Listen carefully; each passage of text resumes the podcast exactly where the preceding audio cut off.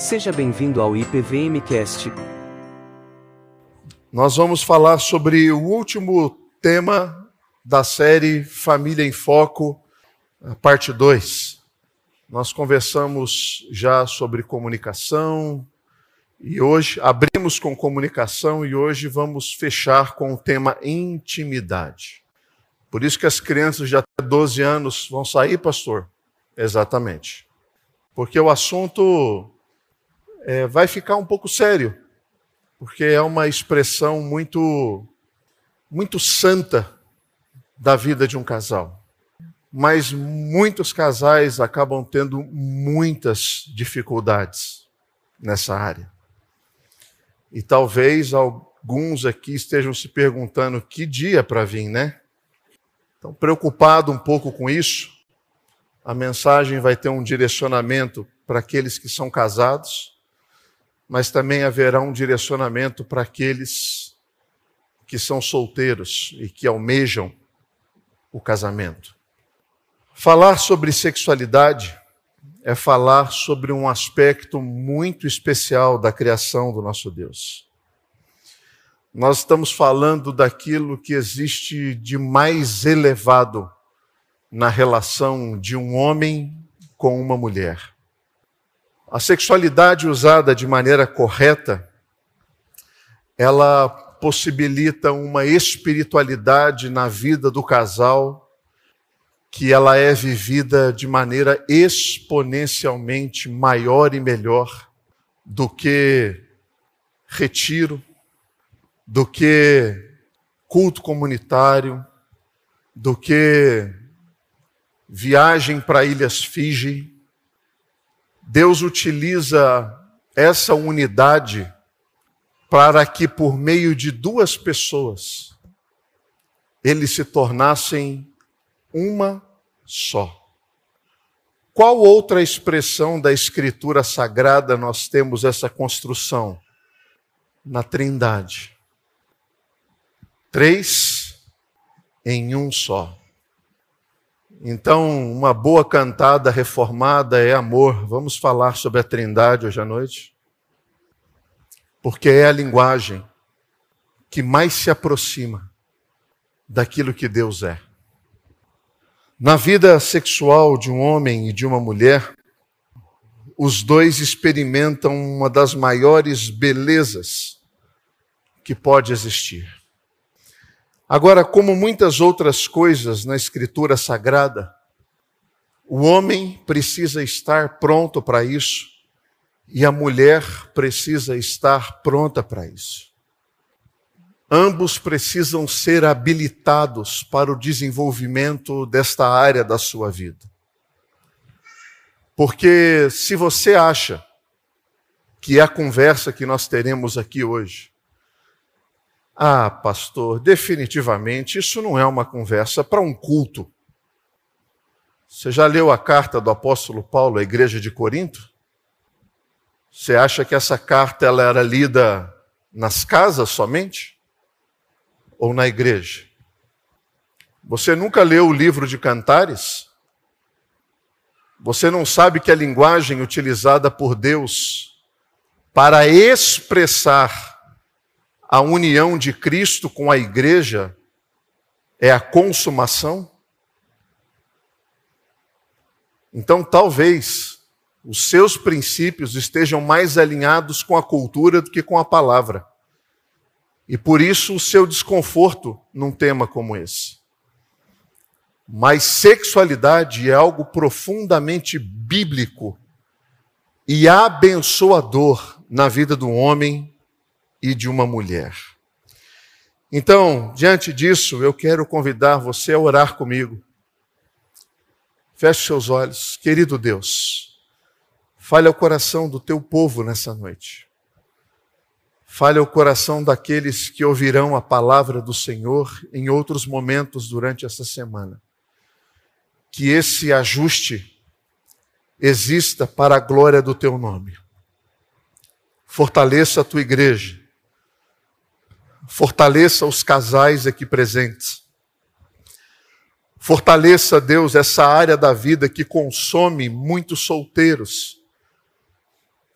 que acabam se afundando em realizações pessoais e corrompendo a beleza da sexualidade humana.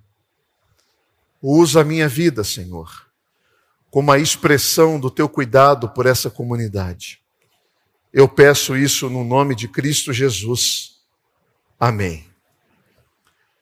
Quando essa área da sua vida fica debaixo do domínio do Senhor Jesus, muitas outras áreas caminham muito bem.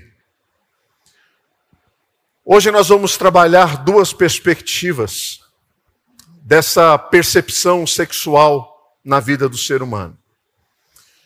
Um grupo de pessoas acaba olhando para a parte sexual e subvaloriza demais esse momento. Outro grupo de pessoas olham para a área sexual e supervaloriza demais esse momento. Onde que a cultura está, Gustavo? Nos dois lados ela caminha com as duas mensagens, diminuindo ou supervalorizando. Então a nossa sociedade, ela quer subvalorizar o sexo, trazendo a seguinte mensagem: Ei, não se preocupe. Isso é algo basicamente físico. Não tem nada de místico, não tem nada de espiritual, não tem nada de tão relevante assim na união de um homem com uma mulher. É verdade? Você acha mesmo que o sexo é como uma comida? Que quando você tem fome, você liga para o iFood e você mata a sua fome? Ou você faz um macarrão em casa? Você acha mesmo que a vida sexual de um homem e de uma mulher é algo estritamente físico e que as únicas perguntas que importam são: o que é que você gosta? O que que te satisfaz? E nada mais além disso. Eu acredito, Gustavo, sinceramente, eu acredito que seja algo da nossa biologia e nada mais além do que isso. Poxa, então responde para mim. Se o sexo ele é apenas físico, por que é que pessoas que são violentadas nessa área se sentem mais machucadas do que pessoas que sofrem violência física?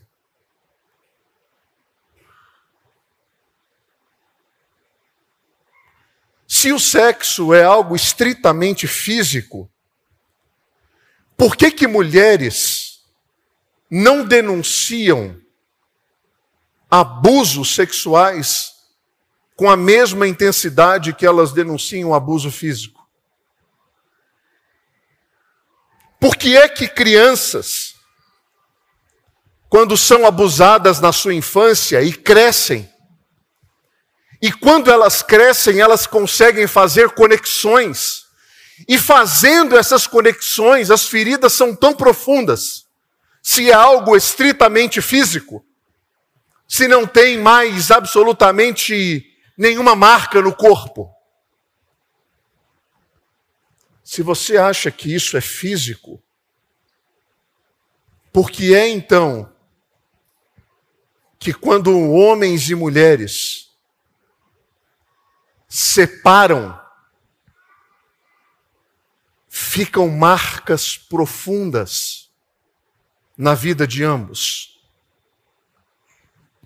Se você acha que isso é somente físico, por que, que os maiores arrependimentos da nossa vida estão ligados a essa área e não a outras áreas da vida?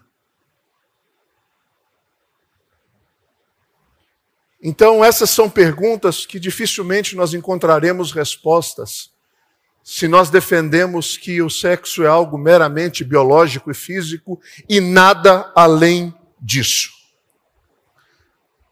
Se você pensa que tudo nas suas experiências torna o sexo algo meramente físico, olha para mim. Existe algo muito maior em questão. O livro de Provérbios, ele é um livro extremamente rico com muitas muitas orientações para a vida. E o livro de Provérbios, capítulo 5, a partir do versículo 15, nós temos uma orientação bem interessante, porque o escritor, provavelmente Salomão, ele diz assim: beba das águas da sua cisterna, das águas que brotam do seu próprio poço. A cisterna nesse texto, ela está relacionada à mulher. Porque cisterna é um local onde você precisa entrar para retirar. E aí vem o versículo 16. Por que deixar que as suas fontes transbordem pelas ruas e os seus ribeiros pelas praças? E aí a linguagem agora poética e metafórica, ela é voltada para o homem. E se você tem dúvida, você pode procurar o pastor Cláudio, o pastor Marcelo no final do culto, que eles vão ter muito prazer em dedicar um tempo para te explicar essa passagem. Existe um local certo para você saciar as necessidades do seu corpo, da sua alma.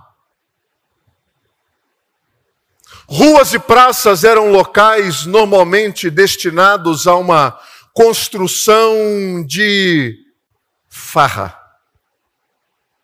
Até hoje. Se você vai numa cidade do interior, onde as pessoas se encontram para aprontar, é na praça. É na praça. Verso 17. Que elas sejam exclusivamente suas, tanto a cisterna como também as fontes nunca repartida com estranhos. Seja bendita a tua fonte, alegre-se com a esposa da sua juventude. Gazela amorosa, corça graciosa, que os seios da sua esposa sempre o fartem de prazer e sempre o embriaguem os carinhos dela.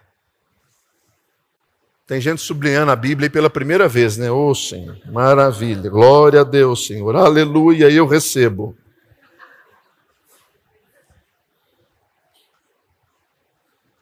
Expressão de intimidade de um homem com uma mulher que estabeleceu o princípio da aliança. Aliança. Talvez você não perceba o quão contracultural é essa expressão e essa passagem escrita por Salomão. Porque no tempo de Salomão as pessoas se casavam basicamente por dois motivos. O primeiro motivo era o econômico. É uma forma do rico ficar mais rico. União de poderes. A segunda era para que a sua descendência fosse é, garantida o prazer, a alegria, a satisfação não cabem na perspectiva da cultura do Antigo Oriente Médio. Somente essas duas possibilidades cabem. E aí aparece Salomão falando de um tipo de sexualidade, levando para além da parte física um prazer com um parceiro que você irá se entregar para o resto da sua vida. A expressão utilizada aqui para a companheira da sua juventude, ele vai utilizar ela no capítulo 2 do livro de Provérbios. E essa expressão é uma expressão que significa uma companheira de alma, muito próxima, um amigo de alma. Ah, pastor, eu sabia que tinha esse negócio de alma gêmea na Escritura. Não, não é isso. Vocês estabelecem um compromisso onde o corpo está compromissado e a alma de vocês está comprometida com esse relacionamento. Não é uma alma gêmea, é que vocês estão comprometidos até a última instância do ser, Agora, tem outra passagem muito interessante no livro de Provérbios, que fala também sobre essa beleza mística do homem com a mulher. Provérbios capítulo 30, versos 18 e 19, diz assim: Há três coisas que são maravilhosas demais para mim. Sim, há quatro que não entendo. O caminho da águia no céu, o caminho da cobra na penha, o caminho do navio no meio do mar e o caminho do homem com uma donzela. Gustavo, eu sempre leio esse negócio, eu nunca entendo. Parece, parece que Salomão tinha exagerado um pouco no vinho nessa hora, estava filosofando. Não! Dentro da poesia hebraica existe um estilo chamado 3 por 4 ou 3 4 e nós veremos algumas vezes na Escritura Sagrada, onde três coisas são interessantes e a quarta é a mais maravilhosa de todas elas. Como é que começa o versículo 18? Há três coisas que são maravilhosas demais para mim, e há quatro, que é um mistério, que é uma maravilha, que é algo espetacular. E ele fala: o caminho da águia no céu. O ar misterioso, invisível, que proporciona somente com o abrir das asas uma dança que a sustenta com os bolsões de ar quente que não enxergamos e que ela, sem bater as suas asas, sobe, sobe, sobe. Imagina, há 2.600 anos, alguém observando tudo isso e ficando plenamente maravilhado.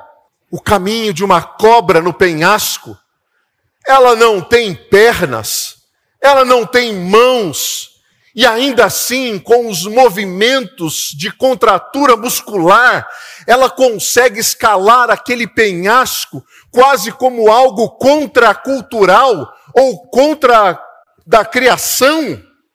Como que pode? o caminho de um navio no meio do mar, algo tão pesado, tão imenso, às vezes até desengonçado e lento, voando sobre a face das águas. E aí ele fala: o caminho de um homem com uma donzela. Existe um design especial e misterioso na criação, que permite que homens e mulheres, mesmo que contraculturalmente, consigam fazer uma linda e bela dança nesse relacionamento.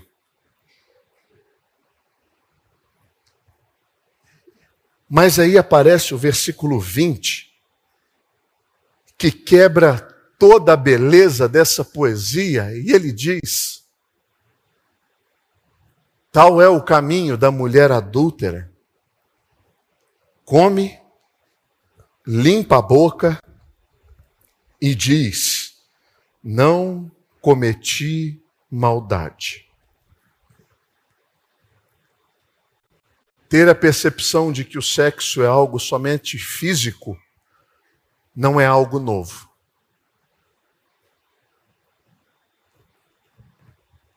Faz uma associação ao alimento. Comeu, limpou a boca e disse: está tudo bem, sem nenhum problema. Aqui tem uma mulher para quem o sexo é somente uma necessidade básica. Agora, isso ignora completamente a instituição de Deus para o casamento. Por quê, Gustavo? Porque pensar que nós somos um é ter a consciência de que existe algo muito místico acontecendo nessa união. Pensar que nós somos um é de uma cumplicidade tamanha, ao ponto de que eu estou disposto ou disposta a compartilhar o que eu tenho de mais precioso com outra pessoa, que é o meu corpo. Por isso que no casamento, quando as vidas se tornam uma só, não tem muito sentido você não ter percepções de que existirão, não, não, nós somos um, mas cada um com a sua família. Nós somos um, mas cada um com o seu futuro. Nós somos um, mas cada um com as suas finanças. Não vamos misturar as coisas. Nós somos um, mas cada um com os seus problemas. Então, tudo isso é subjugar o poder ou subvalorizar o poder que existe nesse relacionamento entre um homem e uma mulher. Gustavo, eu eu não sou casado com a pessoa com quem eu vivo, com a pessoa com quem eu moro, mas eu, eu amo estar com ele. É mesmo? Então, por que você ainda não se casou? Ah, não, eu não. Eu não estou dizendo que eu não amo Gustavo, eu só estou dizendo que está bom do jeito que está. Mas por que está bom do jeito que está? Porque do jeito que está, você não precisa prestar contas para ninguém, caso você queira arrumar as malas e sumir? Está bom do jeito que está, porque do jeito que está, enquanto há satisfação pessoal, está bom?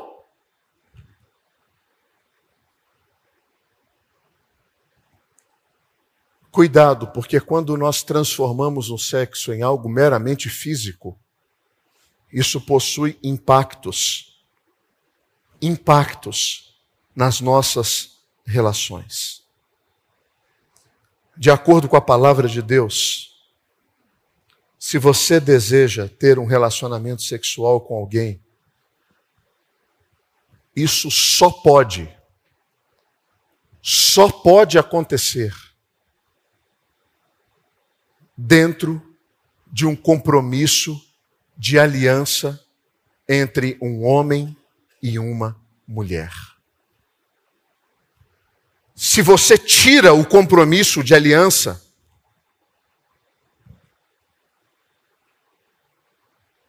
ninguém está habilitado a isso. Absolutamente ninguém. Pastor, mas eu namoro e o meu namoro é muito sério. Não interessa. Pastor, eu já estou noiva. Nós já estamos noivos e o casamento está marcado. Não interessa. Esse poder dessa união, ele é reservado exclusivamente como a coroação, a consumação de todos os passos que foram dados para a construção dessa aliança. É, pastor, mas a vida não é assim. A vida é marcada por muitas outras coisas. Como, por exemplo, essa mensagem é muito antiquada. Nós vivemos uma vida onde é possível ter múltiplos parceiros múltiplos parceiras. Porque o que importa mesmo é a minha vontade. Tá bom. Existe um livro chamado Viciado. Como o sexo casual afeta nossos filhos. E a grande tese desse livro é a, a construção de que quando homens e mulheres desenvolvem uma vida com múltiplos parceiros, o efeito disso na mente da pessoa é que ele ou ela são incapazes de desenvolver um relacionamento de compromisso E eles fazem isso levantando vários dados. Vários dados. Ah, Gustavo, eu, eu, graças a Deus, não me envolvo com isso. Cresci na igreja, nasci na igreja. Mas você sabia que a pornografia também tem o mesmo efeito? Exatamente o mesmo efeito. Ela produz na mente do ser humano que a consome a ideia de que tudo aquilo que se passa diante dos seus olhos é consumo e não relacionamento. Então, tem alguns impactos se você subvaloriza o sexo. Um deles é você começa a olhar para outras pessoas como mercadoria. Por exemplo, ah, pastor, nós vamos ensaiar lá no, no coro da Igreja Unida e vai ter um monte de menina lá. Ah, isso é bom. Agora, qual vai ser o seu olhar para elas?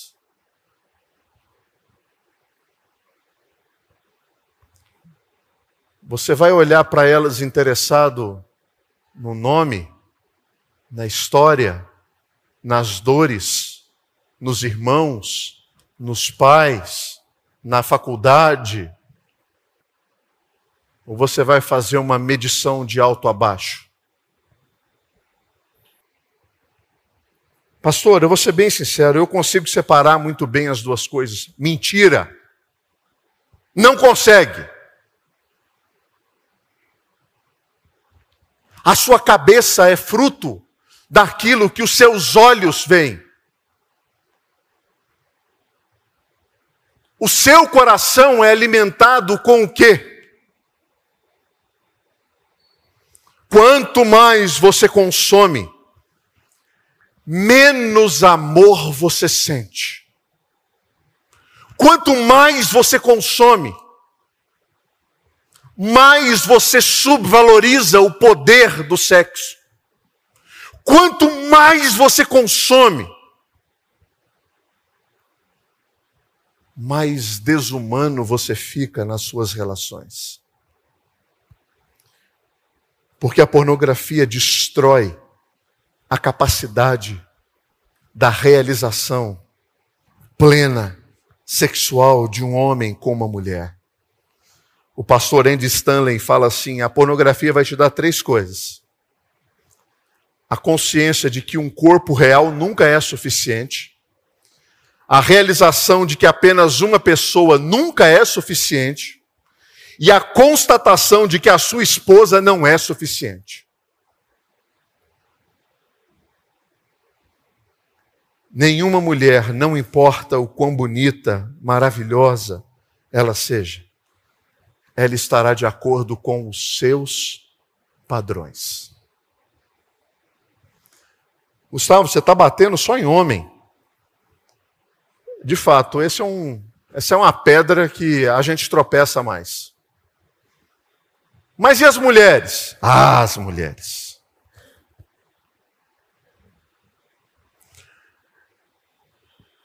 Há um tempo atrás foi lançado um livro, né, 50 Tons de Cinza, e depois virou um filme.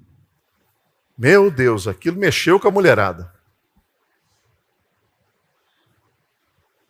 Foi feita uma trilogia, né? 50 tons de cinza, 50 tons de vergonha e depois 50 tons de hematomas.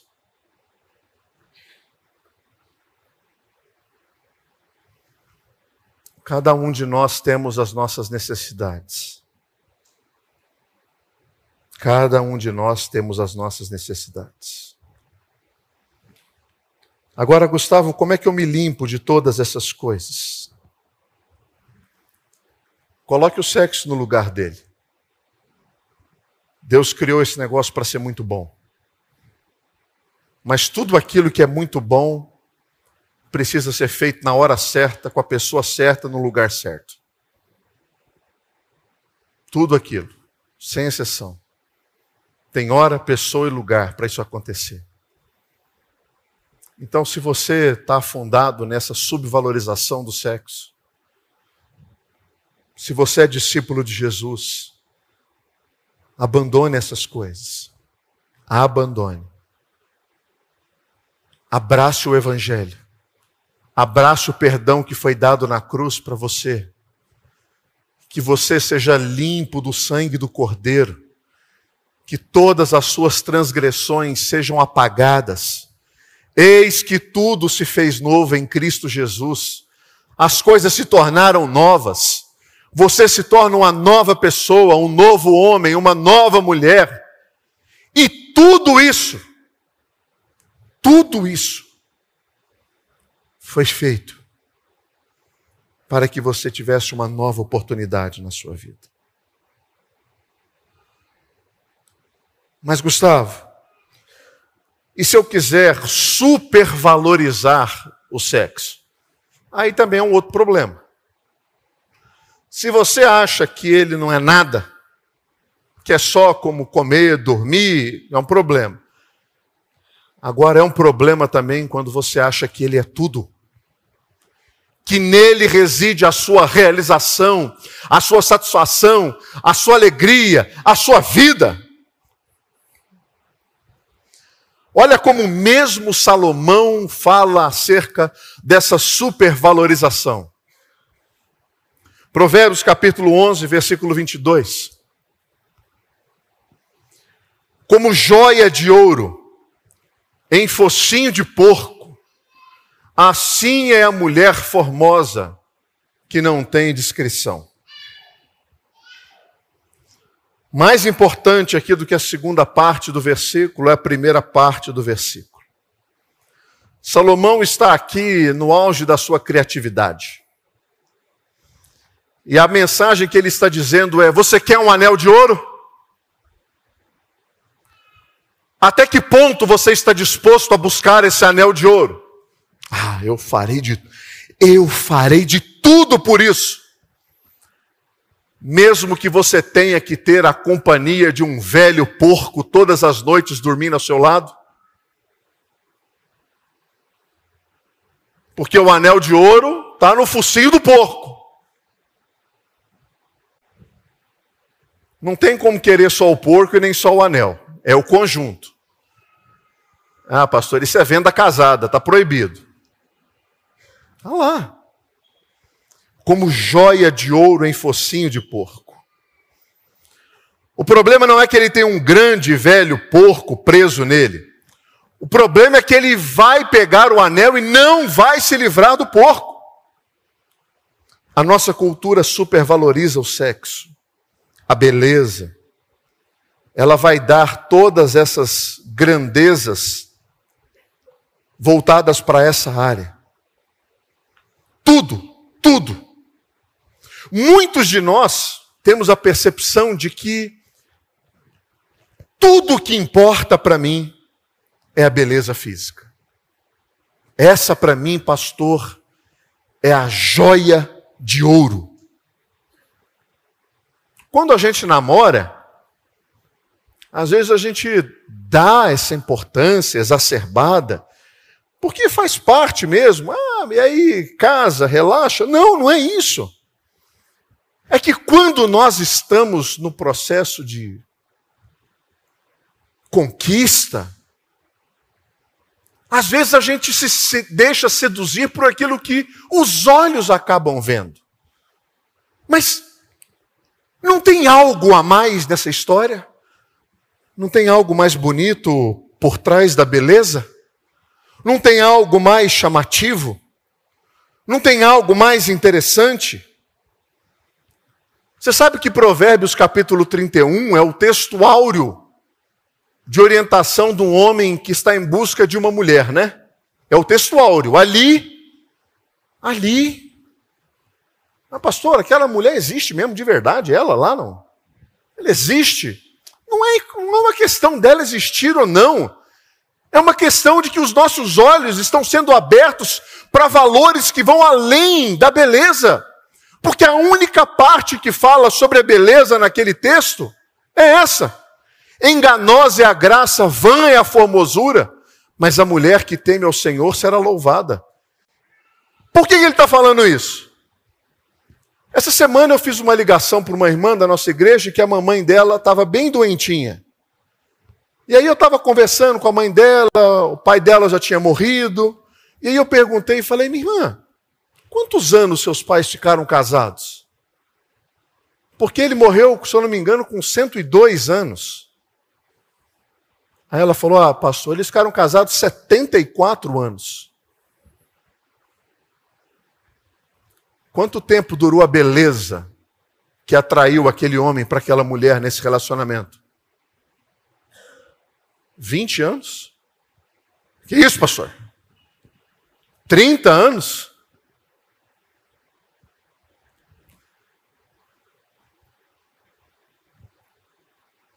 A beleza não sustenta nenhum relacionamento. Não supervalorize isso. Cuide, se prepare. Os meninos aí vieram bonitão hoje, né? Passaram perfume. Tá certo, cara, isso aí mesmo. Vai que, né? Tá certo. Mas olhe além. Olhe mais profundo. Muitas vezes, meninas se acabam entrando numa ditadura que não cabe, que não é para nós. Você sabia que transtornos alimentares em mulheres acontecem de três a cinco vezes mais em países desenvolvidos do que em países subdesenvolvidos? Três a cinco vezes mais. O pastor Tim Keller, no livro A Tentação da Beleza, ele fala assim: isso significa que quanto mais perto você chega do coração da civilização ocidental, quanto mais perto você chega no útero formador da cultura, mais as mulheres são bombardeadas com mensagem de que tudo que importa sobre você é sua aparência e não o seu caráter. Quem supervaloriza o sexo é incapaz de perceber o caráter de uma mulher, o caráter de um homem. Quem só enxerga o shape, oh. vê o joelho do cara se está dobrado lá, vê se tem, vê se tem marca no joelho de Primeiro urubu que chegar lá em casa, eu vou falar: ó, levanta as calças aí. Deixa eu ver o joelho. Vê as marcas. Tem coisa além. E aí acontecem aquelas coisas estranhas, né? Quando o sexo ele é supervalorizado, ele acaba convencendo de que a boa vida é impossível sem romance e aquele sexo selvagem do início dos relacionamentos. É por isso que tem um monte de bobo de 45, 50, 55 anos abandonando família, esposa, filhos. E o argumento é sempre o mesmo. Ah, eu preciso me sentir vivo de novo. Ah, eu preciso. Adrenalina, pastor, adrenalina.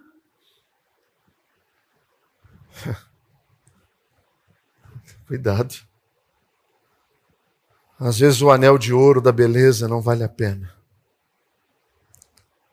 Às vezes, em busca do anel de ouro, você acaba tendo que levar um porco junto.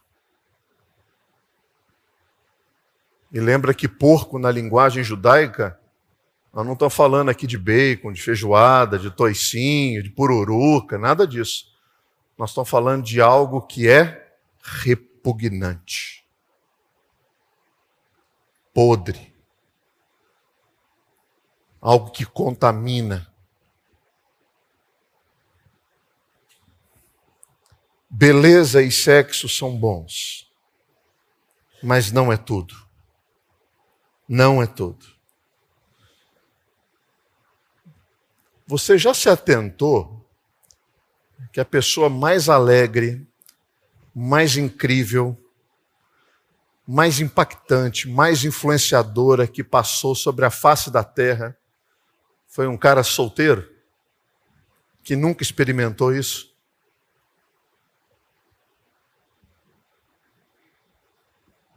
E Isaías ainda dá um plus, né? Era feio. Sem formosura.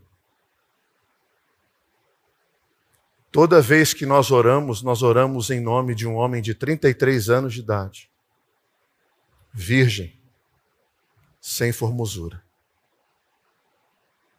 Toda oração nossa é feita em nome dele.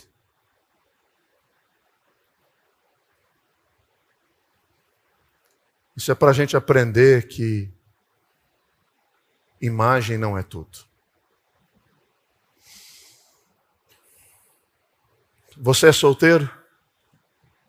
Sou, pastor. Sou solteiro. Como é que você tem lidado com a sua intimidade?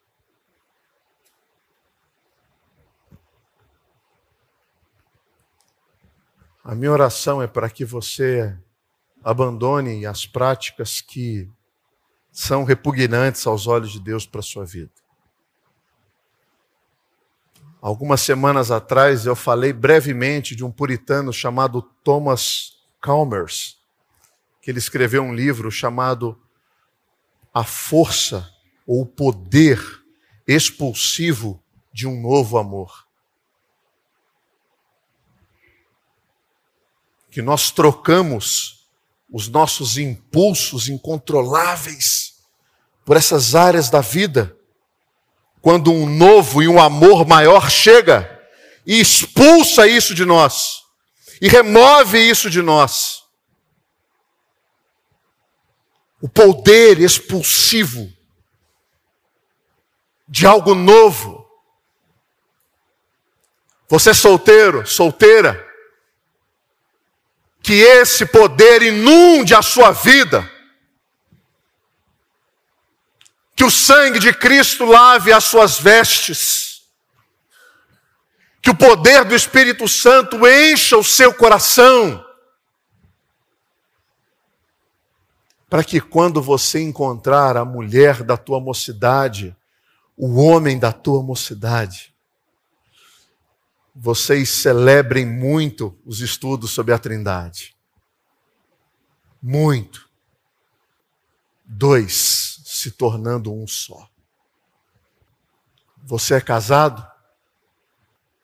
Beba da água da tua cisterna. Beba da água da sua cisterna. Não saia nas ruas e nas praças não vá para esses lugares. Beba da água da sua cisterna. Ame a sua mulher. Mulher, ame o seu marido. E se deliciem naquilo que Deus reservou exclusivamente para você. E que daqui a nove meses a gente tem um monte de batismo aqui na igreja. Amém? Feche seus olhos, deixa eu orar com você. Querido Deus e amado Pai, nós pedimos que esse assunto, às vezes desconfortável, tenso, complicado, que o Senhor continue jogando a luz da tua palavra sobre ele. O Senhor nos fez assim.